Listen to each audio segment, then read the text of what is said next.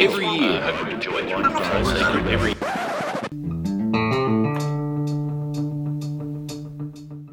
Well, it's a very special moment here on the Voluntary Tackle podcast. Uh, today we are joined by true rugby league royalty. The man on the other end of the phone has played 265 games for Parramatta between 1980 and 1993, scoring 110 tries in that time and probably setting up three times as many, let's be honest. He also has played 17 games for Australia, 17 for New South Wales. He needs no introduction, but we'll give it to him anyway because otherwise it'd be a bit awkward. It's Brett Kenny. Welcome to the show, mate. We really appreciate you coming on. Oh, mate, it's good to be on the show. It's a pleasure. Yeah, no. I don't know about I don't know about rugby league royalty, but anyway, thanks for the rap. no worries, mate. Well, we'll definitely get into that because that's certainly my claim, um, and it's also my dad's claim as well. You're definitely one of his favourite players, so um, I've just gone up in his estimation a lot.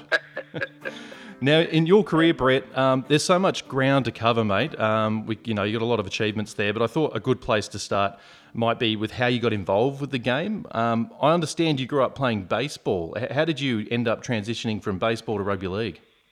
yeah, well, well, well it was a, one of my neighbours, um, one of the kids that I went to school with. They lived about two doors up the road, and uh, one day he, he said he was going down to um, one of the local football clubs, that being Guildford Leagues, and to have a game of football, and would I like to come with him? And I said, oh yeah, I'll come down, and and um, as I said, I, I was I was playing baseball and or t-ball at that stage, and and my dad was a baseballer and actually played for Australia, and so that was a my whole family was a baseballing family, and but I just thought I'll give it a go, go down and have a look and see what it was all about, this game of rugby league, and and um, I think um, my neighbour he he stayed there for twelve months, I stayed there I think for twelve years. And how old were you when you went along and played your first game? Um, I think I was around about eight years of age. Yeah, right. So um, I, I, I don't know whether you would say I, I was a natural.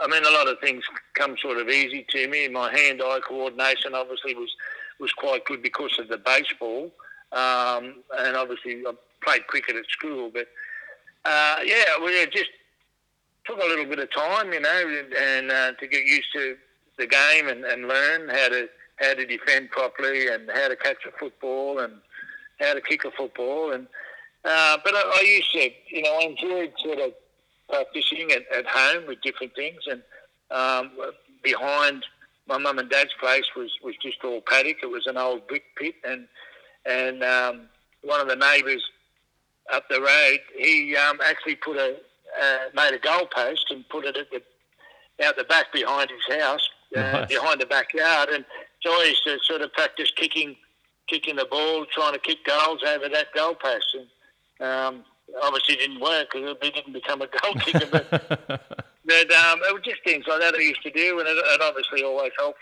uh, in my game. when you first started playing the game, do you remember whereabouts you ended up sort of playing on the field?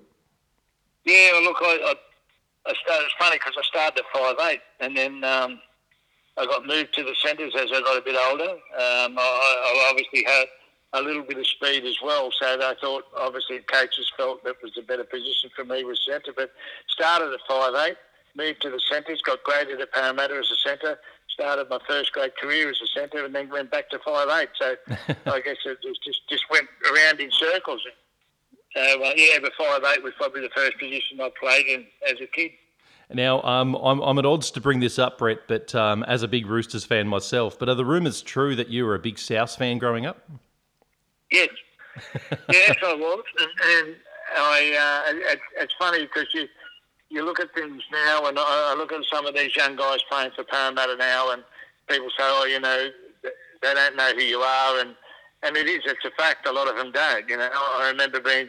I introduced myself to Dylan Brown. Dylan Brown had no idea who I was. And, really? you know, say to people, yeah, you know, I said, you can't, you know, they said, oh, but he plays in the same position you played in. I said, yeah, but he may not have even been a Parramatta supporter when he was a kid. And the reality is, I think he was a rugby union player when he was a younger bloke, and, and he come from New Zealand. So, um, yeah, you know, I, I sort of didn't know much about the Parramatta players from the 60s and 70s, but I knew I knew all the South Sydney players, and that was quite strange when I went to Parramatta and got graded there that uh, you know, there were some people I was introduced to that I really didn't know who they were until someone explained to me that, look, they played in the 60s and 70s. And that was one of those things. But yeah, I was a South supporter as a kid.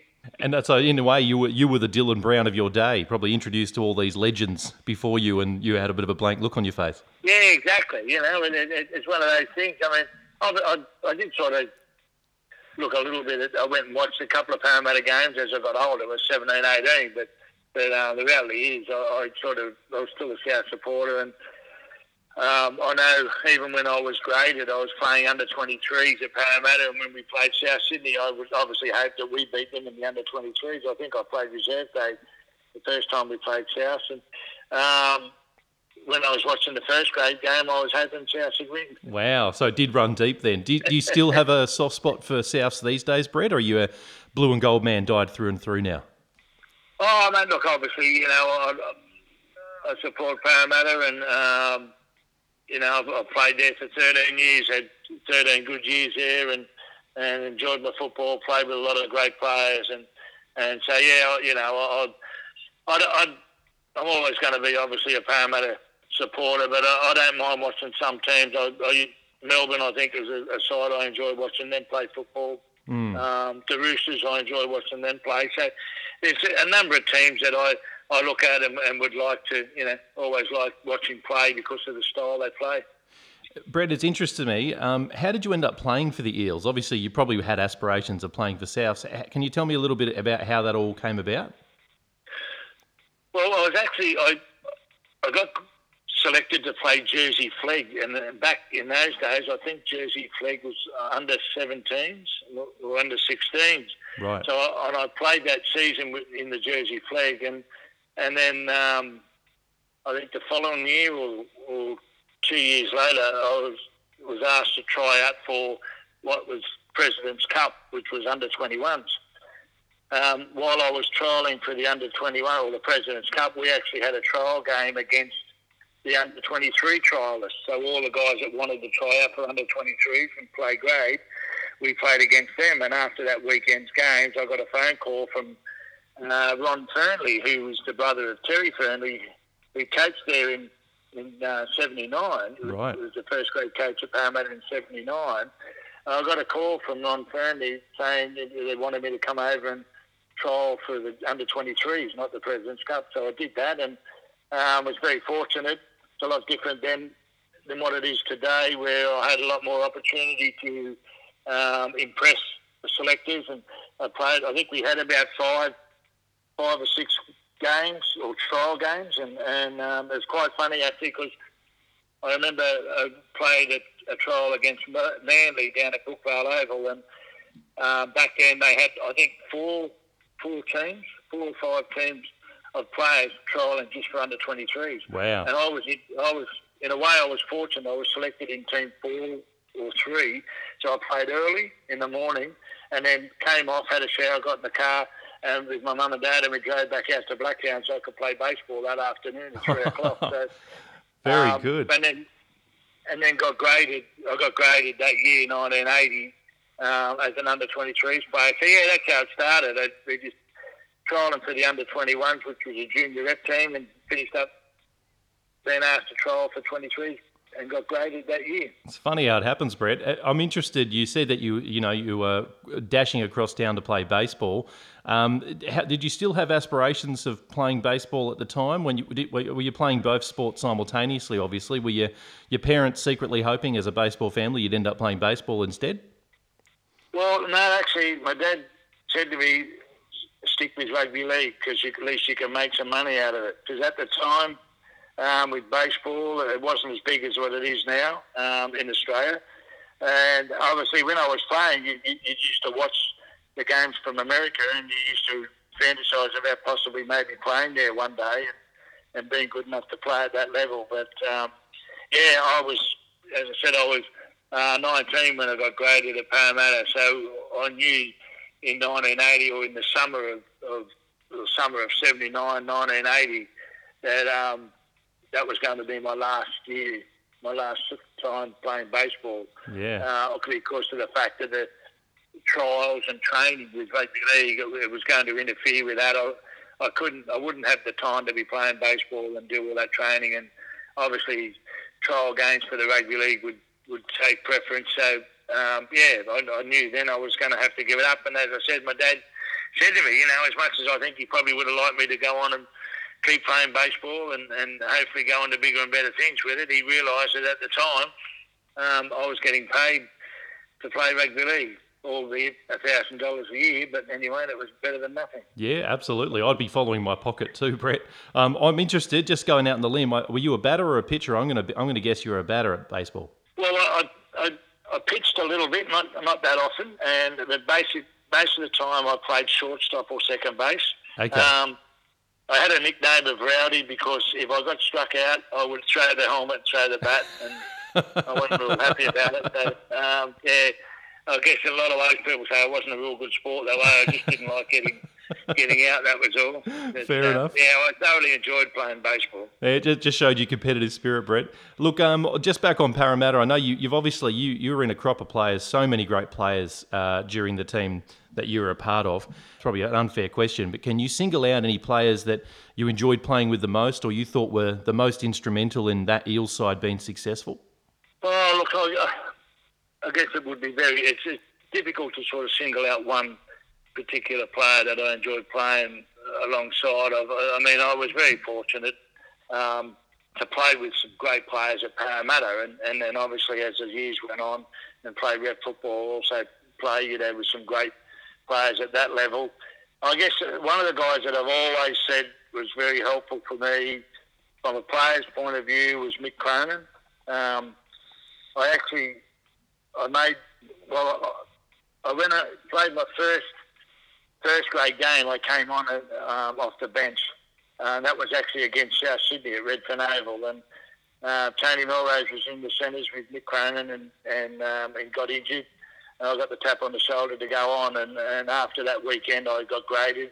Uh, sorry, I got selected to play start in the first grade team against Newtown the following week, and so I played outside Cronin from there on in, and then later down the track, I, I played on the inside of him, obviously playing at five eight. But Mick sort of really looked after me in those younger days when I was, you know, I was 19 years of age, just started playing first grade, and um, so it, he was really helpful. And I've always said I, I firmly believe I was able to achieve a lot in the game, and I wouldn't have been able to do that if it wasn't for the influence and, and the help of uh, Mick Cronin uh, back in the early days. Brett, how important is that to have a, a, sort of a mentor type protector character in when you're coming into first grade like that? Obviously, it was instrumental for you. Do you do you think clubs invest in that enough to have new players coming into the squad and having guys sort of assigned to them to look after them and look out for them?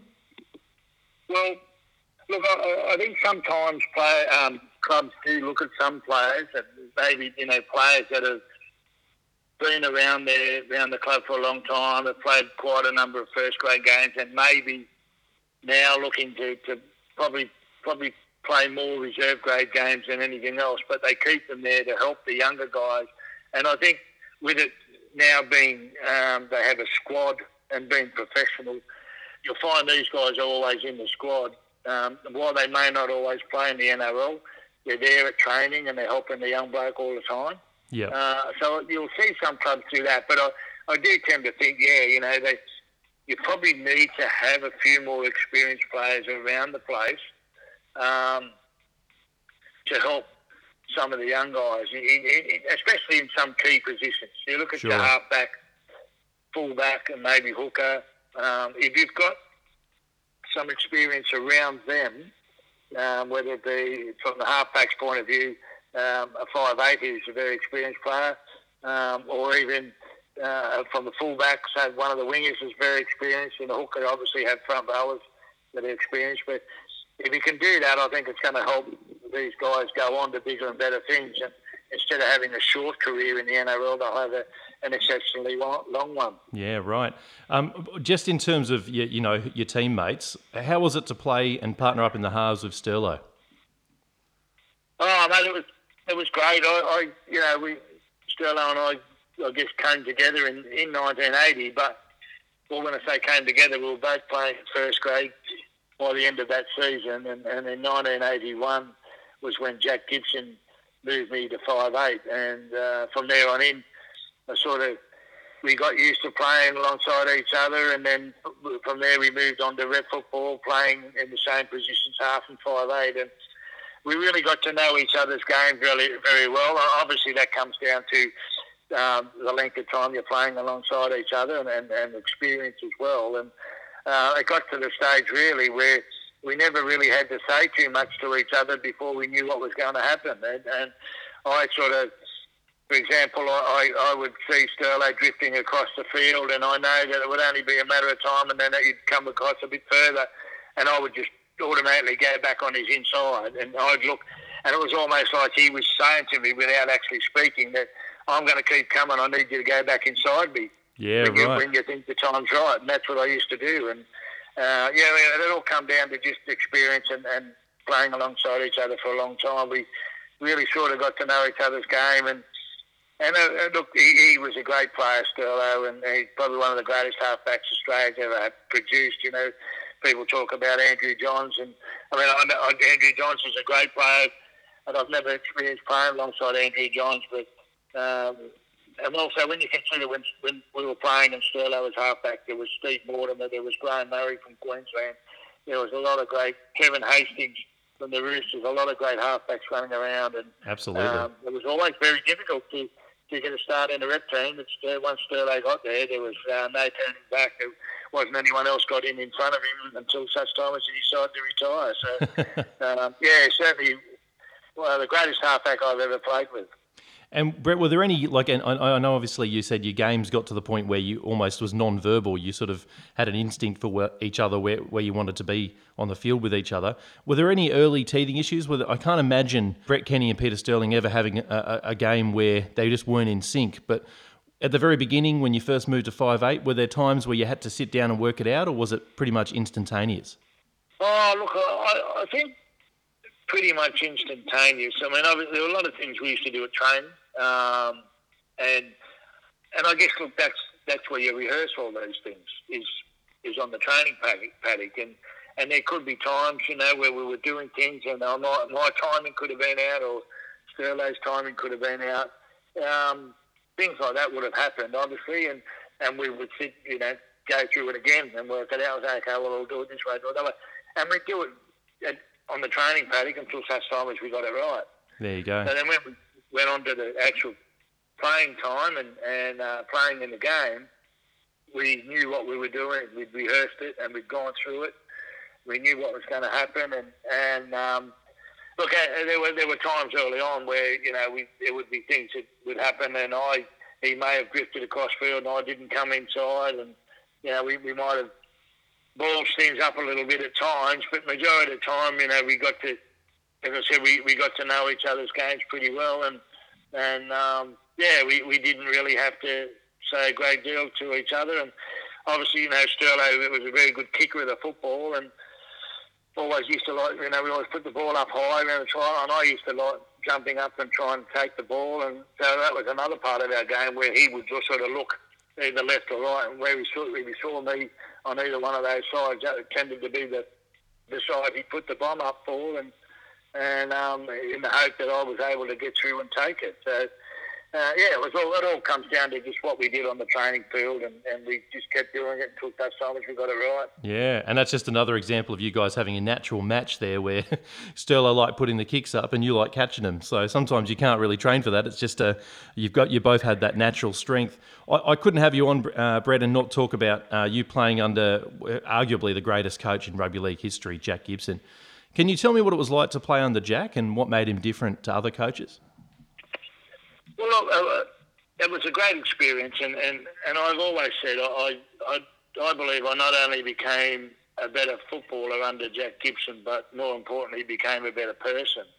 Um, because of the way Jack was with us, he he knew a lot about the game. He, he, he spoke a lot about the disciplines of the game, which later on down the track, I found out talking to some of the older players like the Mick Cronin and, and Bob O'Reilly's and Ray Price's and or Steve Edge, they would tell you that when Jack used to play, he'd play in the front row and he wasn't the most disciplined bloke in the world. He'd always be caught up having fights and stuff. And they said, "I thought, geez, that's amazing." You know, like when you look at the type of player he was, he's different with his coaching. And but he, that was the thing. He he taught you the disciplines of the game.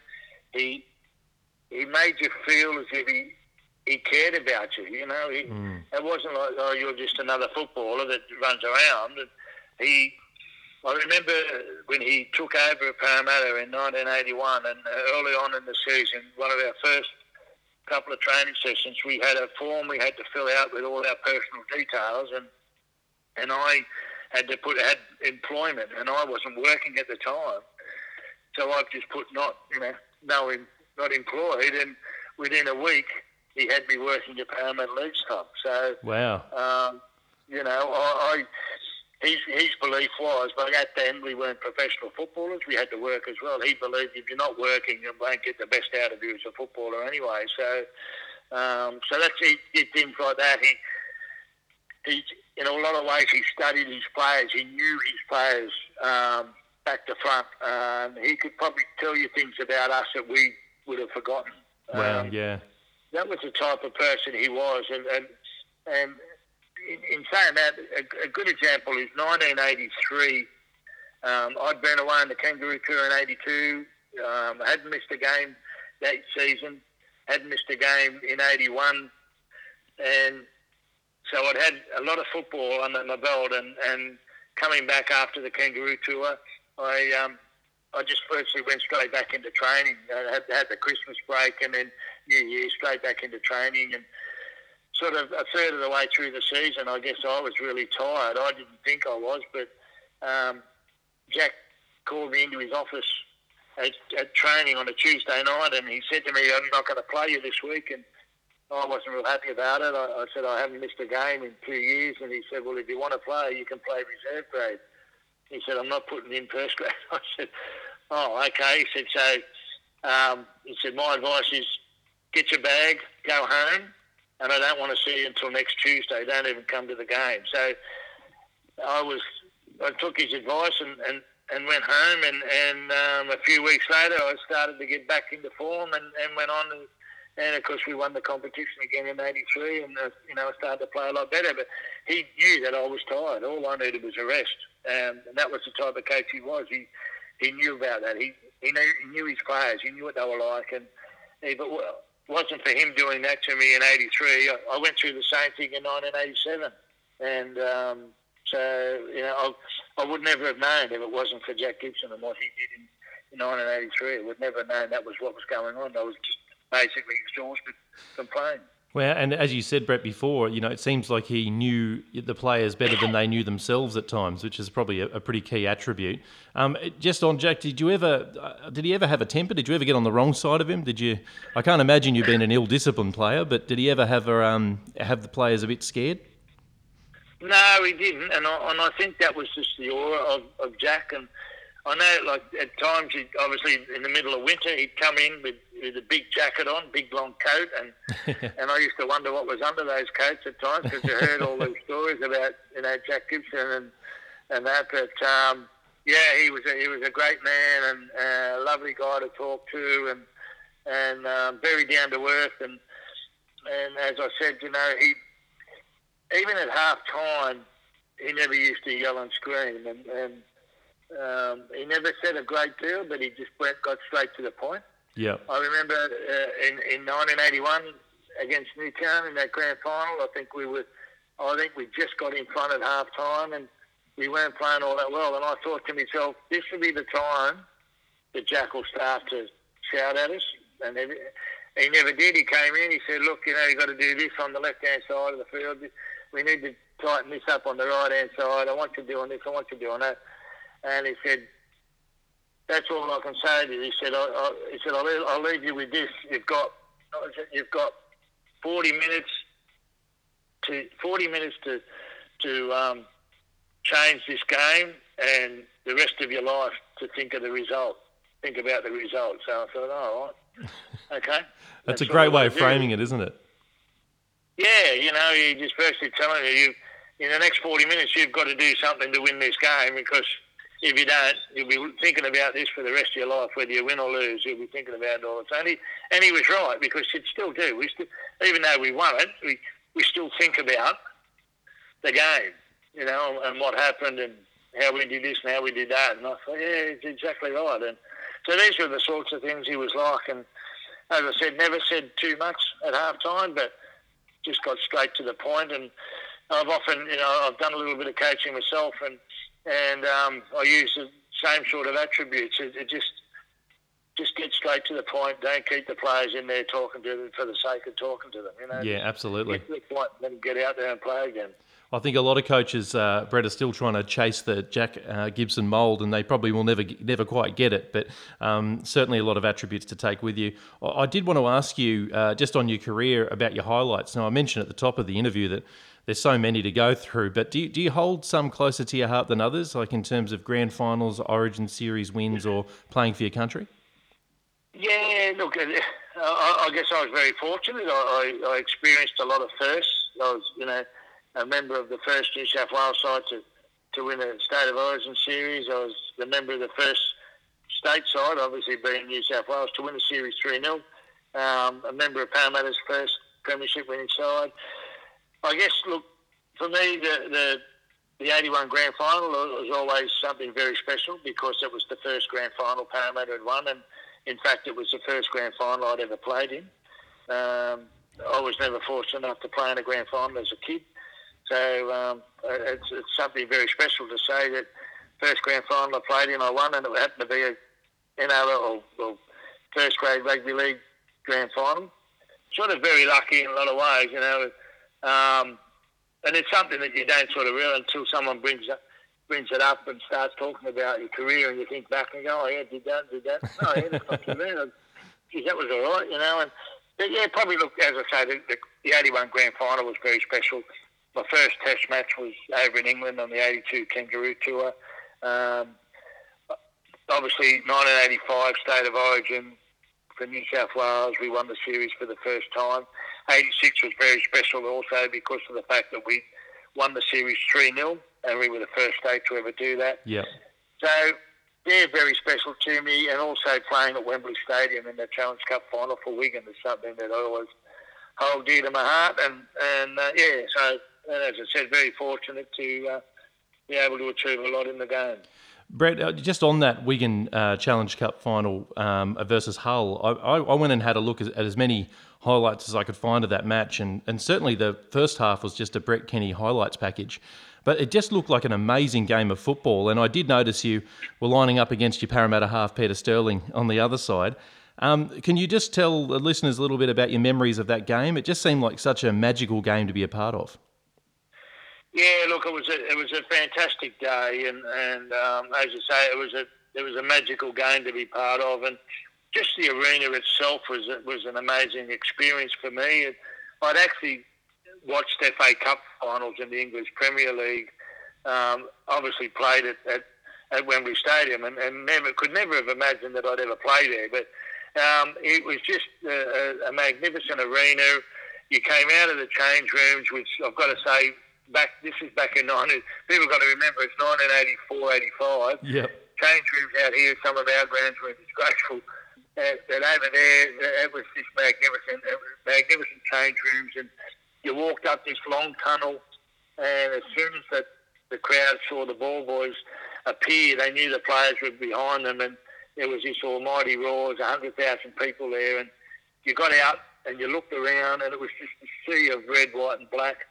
Um, obviously, Hull black and white, Wigan red and white. So, uh, just yeah, absolutely magnificent, and um, just to be there and to hear the crowd, and then go through the formalities, which is probably something that I wasn't that too concerned about, and, and, and that. But I know it's all part of what they do over there. But uh, you know, we got introduced to all the different dignitaries and that, and I must admit, I, I, was hoping, well, before the game, I was hoping maybe we might get to meet Princess Di, who was alive at the time. Okay, and, right. Um, you had high hopes. Unfortunately, that, that, didn't happen. I, I, knew she wanted to meet me, but I couldn't, you know, we didn't get a chance. but it was, yeah, it was, it was, it was good there, and I, and I know a lot of people thought just by my actions and, and my movements that I wasn't interested in the game and, and that because I walked from where we got introduced to everyone I walked out into position and, and had a jacket on, had my hands in my pockets, and you know, people weren't. They thought that I wasn't interested, but as Peter Sterling said when he was interviewed after the game, that he said, "Look, I knew he was ready to play." He said, "That's what he's like," you know. And um, so I, I, I copped a bit of criticism for that because I had my hands in the pockets and that. But that was just me and and that. But yeah, it was great, a, a, great experience. As I said, it was unusual playing against Sterlo and John Muggleton, who was also in the Hull side from Parramatta. That that um, yeah, we, it was good to be able to go on and, and obviously win the game. And, and, I was fortunate to get the man of the match uh, and was told afterwards that I was the first Australian to ever achieve that. So that was something very special as well. There you go, Brett. You can just put that as another achievement in the pocket, the very large pocket. Um, I, I, mean, I just on that uh, criticism you copped. I mean, I just can't imagine the English media being critical of anyone. Surely, does it sound like that was just paper talk, just trying to put you off, or have a go, make a headline out of something? Oh, look, I, I just think you know, it was just because it was unusual. You know, I mean, I was an Australian and I was there. Um, as I said, I I wasn't rude to anyone. Um, I stood there. I had my hands in my pockets. I, I really don't know what to do with my hands in those situations. Yeah, I'll always. I'm not sure what to do. If I've got pockets, I always put my hands in the pockets.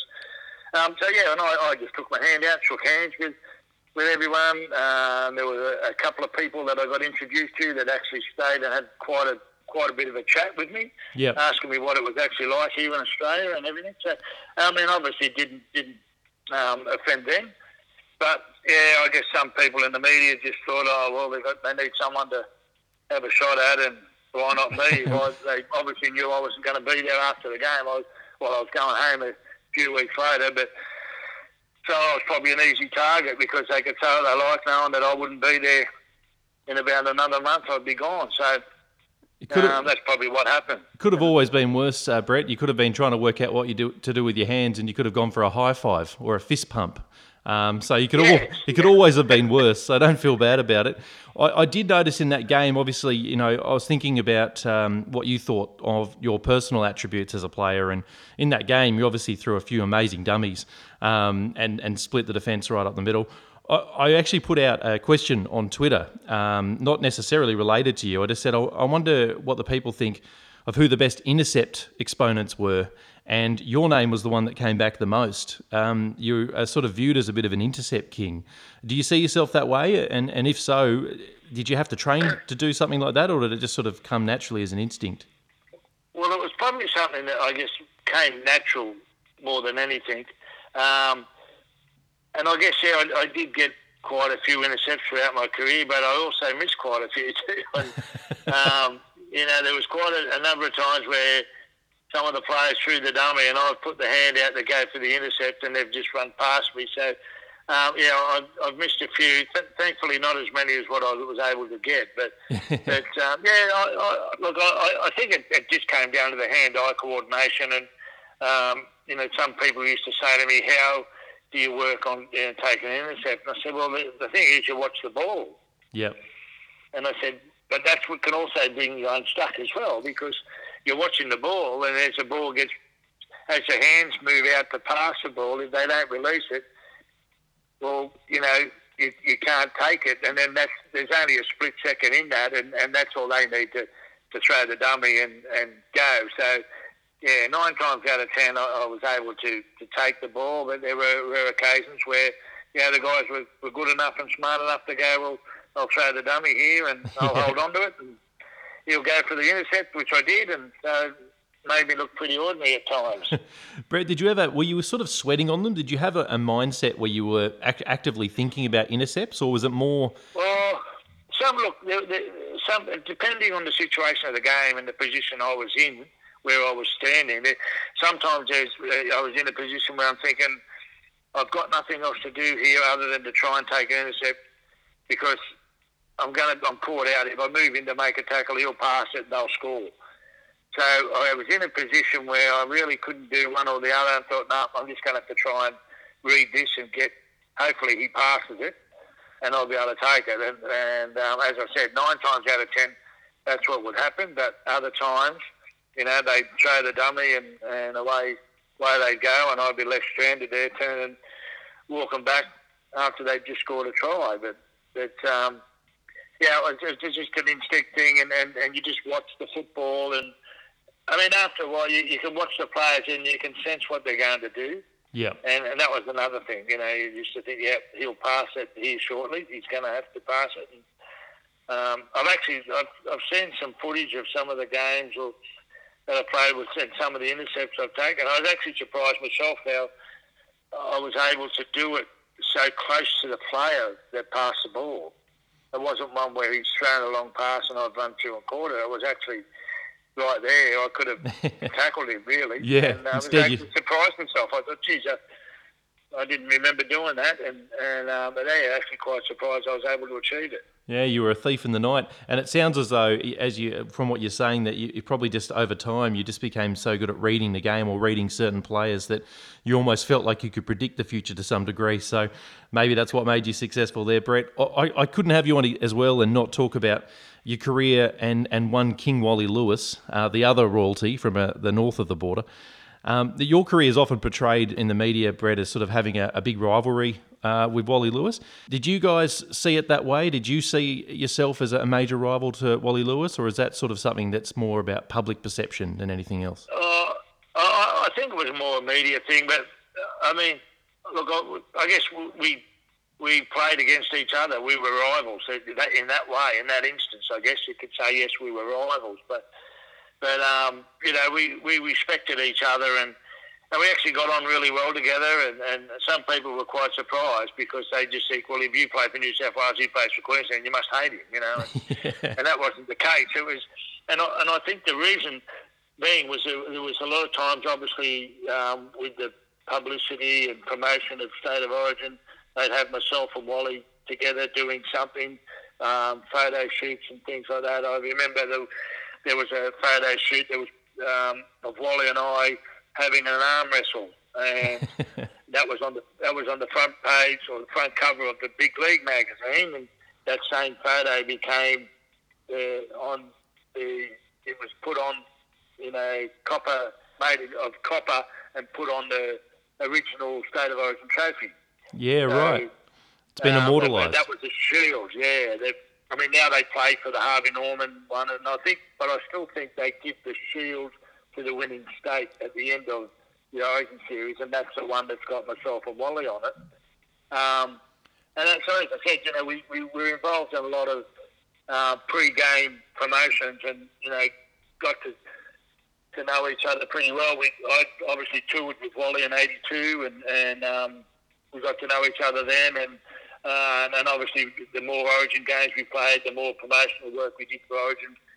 You know, we we got to know each other pretty well. And in '86, he was the captain of the Australian team, played five eight, and I played in the centres with Gene Miles, and you know, we all got on really well. And and um, so I guess, look, you could probably say yes, I was a rival uh, when it comes to playing the game, but um, as far as our um, personalities are concerned, and, and, and that we, we just got on really well together, and we've been great mates ever since.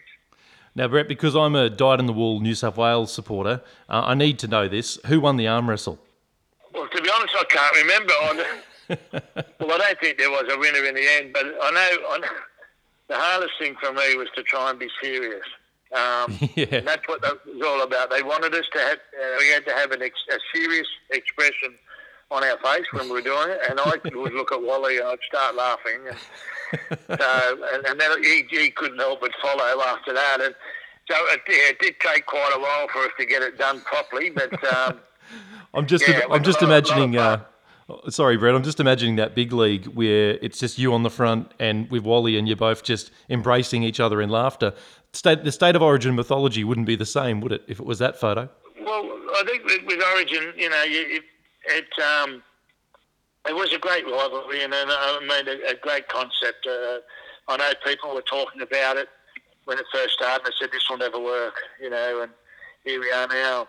I don't know how many years, forty years or so into Origin, and, and um, it's been a great concept, and and it's a game that I think most, if not all, rugby league players want to play in.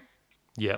Um, I mean, I, I've I've been quite surprised at times when you hear maybe a former player or you read something about a former player and they've said, you know what, the only disappointment I've ever had in the game was not playing Origin, and yet they played for Australia. It's amazing, isn't So- it? It is sort of seen Yeah, for as a, yeah. almost a higher mantle. Yeah, exactly. And and and I, and I think the unfortunate thing, well, back when I was playing back in the eighties and early nineties, Australia dominated the international game so much. Um, you know, people looked at Origin as, as the toughest game of rugby league, and and it and for me it was. It was the toughest game of rugby league you could play. It was an Origin game, and and and I think that's what it was. Every player wanted to play, be part of that. And as I said, some of them actually never got to play Origin. They just for whatever reason, they got to play for Australia, but didn't play for New South Wales or Queensland, and that was their biggest disappointment. And then that sort of tells you how big, how big the game game was. And today's Origin games, I'm really not sure of. I, um, I know, you know, we're, we're we're looking at the safety of players and making sure they don't get injured too much and or any serious injuries. But um, you know, I still have people say to me around Origin time, it's not the same. We need to have fights in the first five minutes. You know, the, they always talk about you never wanted to miss the first five minutes of a game because there was always a fight in a scrum. That's Uh, right, almost yeah, like without fail, wasn't it? Yeah, it was, and I used to. Uh, I, I do a little bit of guest speaking, and I often say to people, you know, I remember one game I was in the change rooms and I saw all the forwards up in a corner having a bit of a chat, and I thought, well, this would be a good conversation to get involved and listen to this these lot talk. But when I got up there, that's what they were talking about. What was going to happen in the first scrum, and that was a reality. That's what it used to be like. Yeah. There would be a fight in the first scrum. I would stand out there at five eight. I'd look across to Wally, and he'd look at me, and he'd sort of give me a nod and go, "Yep, I know." And so we all they did they did the same thing. We all knew that there was going to be something happen. The ball would get fed. Whoever won the scrum, the ball would get passed out to the five eight, who would then pass it to the centre. We'd they'd get tackled. We'd all turn around, look over at the scrum. There it was. Fight was on. People go over, sort it all out. And this is where I'll give Barry Gomersall a big rap. He, I know he copped a lot of criticism as a referee, but Barry would go over and he'd say, right, that's all been sorted. Play the ball back over here. And that was it. Done. No penalties, nothing. Let's just get on with the football. And But that was it. And the crowd loved it. And it only happened in that scrum. Very rarely did you see any more fights after that. Yeah. Um, and that was it. But the people enjoyed it. Now they don't, and I, I mean, and I, I guess the people that don't enjoy it, obviously the older ones, the younger ones, have probably never seen the Origin games from the '80s, so they wouldn't know. But um, it certainly has been a great concept, and I, I just I would like to see them, you know, take this no punching rule out of the game, and um, to me, it, it's it, it's not helping the game at all because now we're seeing players who are thinking to themselves, if I give this bloke a bit of a slap on the cheek, he might react to that and I might get a penalty. And so they're only doing it for that reason, but it just doesn't look good. It is a bad look, isn't it, Brett? You're right. For such a uh, you know a high contact game, to see uh, the thing that I think I hate the most is to see a small number seven come up to a front row forward and slap him in the face with impunity, and the forward knowing you can't really do anything about it. I feel like that, that Exactly. frustration sort of comes out in other ways anyway, even though they've banned the punch. It feels like there's still a lot of argy bargy. It's anything but a punch, basically, isn't it? Yeah, look, I, I think you- you're right with the, the, the little guys now are picking on the big guys, and um, I just think you know, like I, I look at someone like Michael Ennis when he was playing and, and the things he used to do and get away with. And I thought if he played in the '80s, he'd probably only do it for two weeks, and then after that, he'd be sick and tired of looking at his face being black and blue every weekend.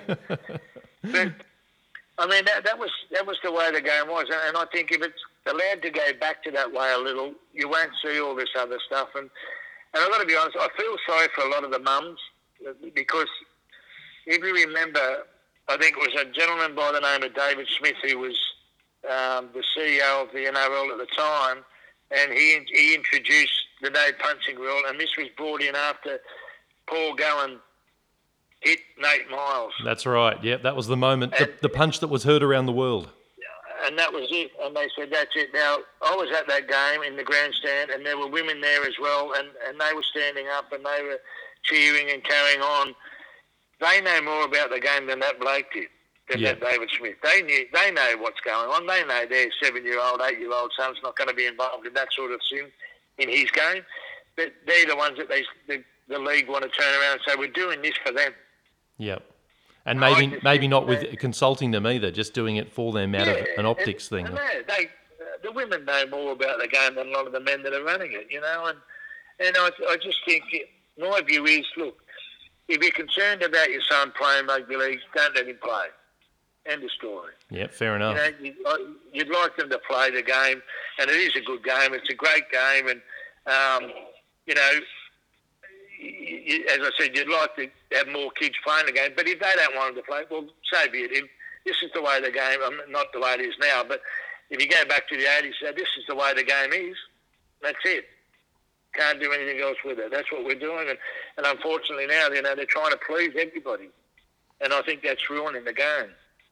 It is. It's sort of attacking the fabric of the game a little bit, isn't it? Because there's one thing that rugby league isn't, and it's not OzTag and it's not touch football. So the physicality, I think, is what brings a lot of the, the fans in, and, and that's what's sort of fairly unique about the sport.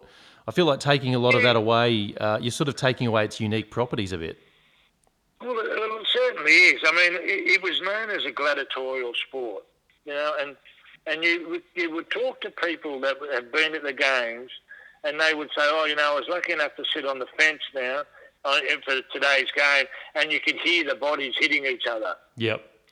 And they thought it was great. You know, and that, that was part of the game. That's what they enjoyed, the body contact of players. Some people didn't like, other people, you know, didn't like seeing too many fights and, and that, but at the end of the day, they just knew that was part of the game. Absolutely.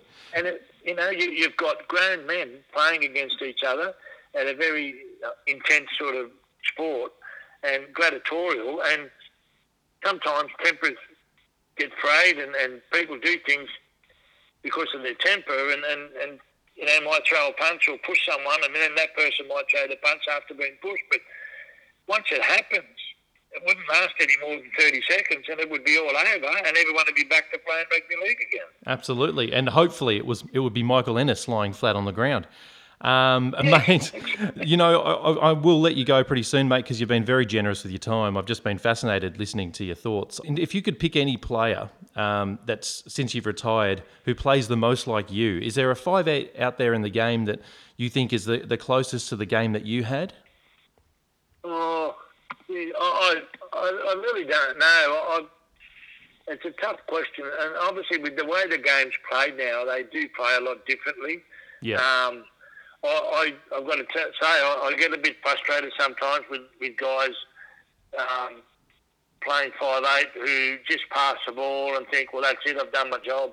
yeah, And, you know, you think, mate, you've got to support these guys or maybe run around behind him and, and back him up on the outside or back him up on the inside. Don't just pass and say, well, that's my job done. And I don't know how many times you see guys that receive the ball from the five eight and, and get into, into a tackle and then start looking to offload and there's no one there. And you think, oh, that's where you should be. That's part of your job. Your job is not just to pass the football.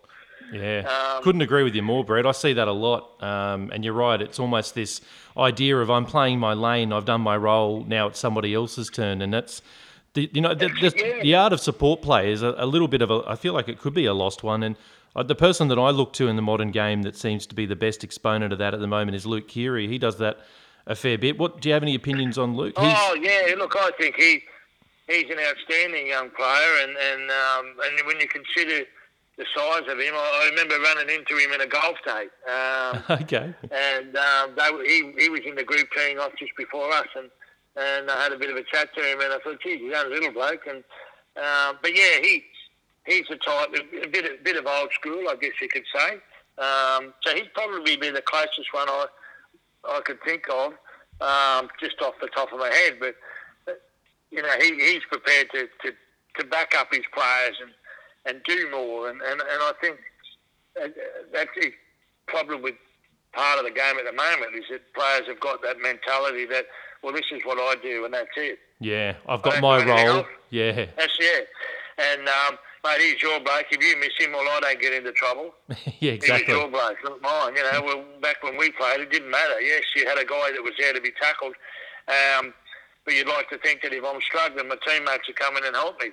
and vice versa. If you see a teammate struggle with the guy that he was marking, well, you come in and help him. Uh, that was the way it was, and and I just think you know that we've got to try and get the game back to that. It, it um, you know, it, it, it's losing a bit. There are people you're hearing of, of stories of people walking away from the game. You know, don't watch it anymore, or if they do watch it, they don't watch it as many. They don't watch as many games as they probably could Mm. because they get bored with it. And um, I know myself, I've done it at times where I've started to watch a game and I've changed the channel. You know, and then I've, I've flicked back to see what the score is and maybe watch it a bit more because it looked a bit exciting. And then, then no, this is the same dribble that we've been getting previously and change the channel again. And, and um, uh, it's just become too structured for my liking. Mm. Well, that was going to be a question I was going to ask you, Brett. Uh, it sounds like you've already answered it for me, though. I was going to say, if you could change anything about the modern game, what would it be? I, am assuming for you, it's it's very much that it's overly structured, and you'd like to see, um, yeah, less structured play. Yeah, I, I, think we need we need to get our players to start thinking about the game more. Mm. I mean, I, look, I, I, don't know. I, am not there with, with they train and, and when they play and that, and with the coaches, but I, from what I can see, I, I tend to think that they don't think too much about. All they do is just worry about what they're being told. This is where you've got to be on this tackle, and that's it. They don't worry about well, for an instance where they might say, well, we've got to be on on the right hand side of the field on tackle three, and on the left hand side of the field they've got one player defending, and you've got four players out there in attack. But we'll go right because that's where we've got to be. And you go, hang on. you go left, you can score a try. Yeah, but, one switch play and you're dead. And, and you're there. And, and the unfortunate thing is it's so structured that they don't think about that. Mm. It's, it's, it's funny you mentioned that, Brett. I, I definitely, there is a distinct lack of even just switching the play. You used to see that a lot more, even only 10 to 15 years ago, where someone would go two passes wide and then someone like Joey Johns, for example, would throw a, a 30 metre pass the other way uh, on the other side of the ruck. Those kind of things yeah. you don't see as much because I, I feel like it's less reading of the game and more structure. Well, that, that's it. And, and a lot of things now is, they, from what I've been told, a lot of the young kids are being taught now to look side to side, not what's in front. Yeah. And I think there's that's half the problem is they don't look what's in front of them. And I always say to them, you just play what's in front of you. Don't worry about what's going on out on the left hand side, right? Play what's in front of you. Have a bit of a look left and right, see what's going on. But you look what's in front of you. And I even had an instance where I was talking to a, um, a guy who was doing some um, coaching out in the bush, and he watched the game, and he said, "I watched this young kid." He said, "Playing five eight, he said there was a gap you could drive two semi trailers through in front of him, and he said he passed the ball to the left, Oh, and the bloke wow. got tackled. And he said that was a perfect example. He said there are kids, all he was doing was looking left and right, didn't look what was in front of him, Mm. and if he had it, he would have been able to run through the gap, if not score, maybe set up a try. But unfortunately, this is what's going on now. They, they just seem to be. They're not allowed to just play their natural game. And I, I do believe in the NRL, we've got players that are running around that have got more ability than we see because they're not allowed to chip over the top and regather. Well, no, we don't do that. We can't do that because it could be a mistake come up, you know. And Yeah. uh, just, I just think that that's problem. We, we need to. I believe I, I don't know whether this is right or not. It's just a bit of a theory, but I, I believe that if we had a coach take his team to win a premiership and he played the way the game was played in the 80s or early 90s or, or 70s or 60s, even go back to the 60s where that was a real rough and tough sort of game, but even if they played it uh, the same style and won the premiership, I think everyone else would do the same. Yeah. I, I, yeah, it's a funny thing. You're right. Rugby league's a funny game for me. I, my observation of it is often we're a little bit too much like sheep. I feel like a lot of teams are trying to follow what the successful teams are doing, and they're trying to Are put that formula onto their team, as opposed to, as you as you say, maybe playing the natural strengths of your team. Uh, if someone, for example, has that natural ability to kick a ball over the top, maybe not such a bad idea to let the tiger out of the cage. Exactly. You've got to let them do that. And, and if they do it, if they do it at, at, at times and they make a mistake, you just go through it with them and let them know. And I remember when I was coaching at Penrith, I, I was um, coaching the Jersey Flegg, Penrith 2005, I think it was, and we had a young kid by the name of Jarrod Sammut. Ah, yes, I remember him well. And, yeah, and he was playing five eight, and, and a couple of times he put a little chip over the top, and it didn't work. And, and one instance there, we played at St George Illawarra, and they scored off his chip and won the game. And anyway, I had a bit of a chat to him and said, mate, I don't want to stop you from doing it because when you do it well, you do do it well. But it, was just a case of teaching him as to know when to do it Yes. and what part of the field to do it in. And and uh, as I explained to him, I said, mate, there's a minute to go, we're six points behind and we're 20 metres off our line, and it's tackle four or five, and you want to do it, I said, yep, do it. Doesn't matter, you know. Yeah. What do you got to lose? Um, there are other times you, you do it in other situations, but I, I just think it, uh, sometimes a lot of coaches, and, and even at junior levels, their kid do something and it doesn't work for them, and they say, right, that's it, scrap that. You don't do that, you know. And you think, hang on, it, it, it's probably very good at it. It just didn't work that day. Yeah, that's right. That's footy. Uh, sometimes it's just picking your spots, isn't it, Brett? Yeah, you know, and and, it, and not, it's, it's not a case of just saying, no, that you don't do it. Work with the kid and teach him. If you know, if you know how to do it, I'm always never one for doing it. I couldn't really teach them anything about it, but I would, I would sit there and say, mate, you just need to learn when to do it. That's it. Yeah. Don't say, mate, that's it. I don't want you doing it anymore. We just got to learn, and you've got to learn when to do this type of play. You know, when is the best time to do it? And once you start to learn that, you'll find you'll be doing it, and you'll become more successful. More successful. So, um, yeah, I, I- just think you know we, we they all seem to want to close kids down and and people that just have natural ability with certain parts of the game, and they don't want them to use that because, as far as they're concerned, that's not a, a simple way of playing the game. It's, it's it's not a structured way of playing, and they want to play structured. Completely agree with you, Brett. Um, I think you're definitely preaching to the choir on that point, mate. I- I'll, I'll finish off with one last question, if that's okay. Um, forward looking, 2020 Premiership. Can we get a bit of uh, Brett Kenny wisdom? Who do you think's going to take it out? Oh, geez, I, And you can't say Parramatta look- for the sake of it, Brett. You can't do that. No, no. I, I, well, look, I, I, to be honest, I couldn't say Parramatta could win the premiership in 2020, but um, obviously the Roosters are going to be there again. I, I believe they will be up there somewhere.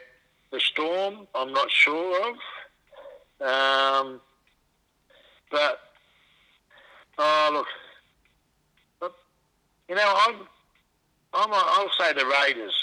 Okay, okay, yeah, fair enough. I, I think the Raiders might be a good chance to go and win it next year. are you going under the philosophy uh, you have to lose one to win one, or is you just got a feeling Well, about it? I've just got a feeling, you know, I think they've, they've got a coach there that's been there and done all that.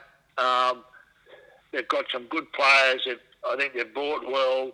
Uh, and, I, and I think just, yeah, the, with the experience that they, they've got a lot of good young players there as well. And I think with the experience that they would have picked up out of that grand final, um, and the way Ricky's got the the whole club, or in fact the whole town or the city of Canberra, they, they everyone seems to love their team, their rugby league team down there, and Yeah, and I, and I think they could really do something next year, and and uh, they they might be a team that could go on and and win it. I don't, everyone will say the Roosters, obviously, but I think you know outside of the Roosters, I think the Raiders could be a chance.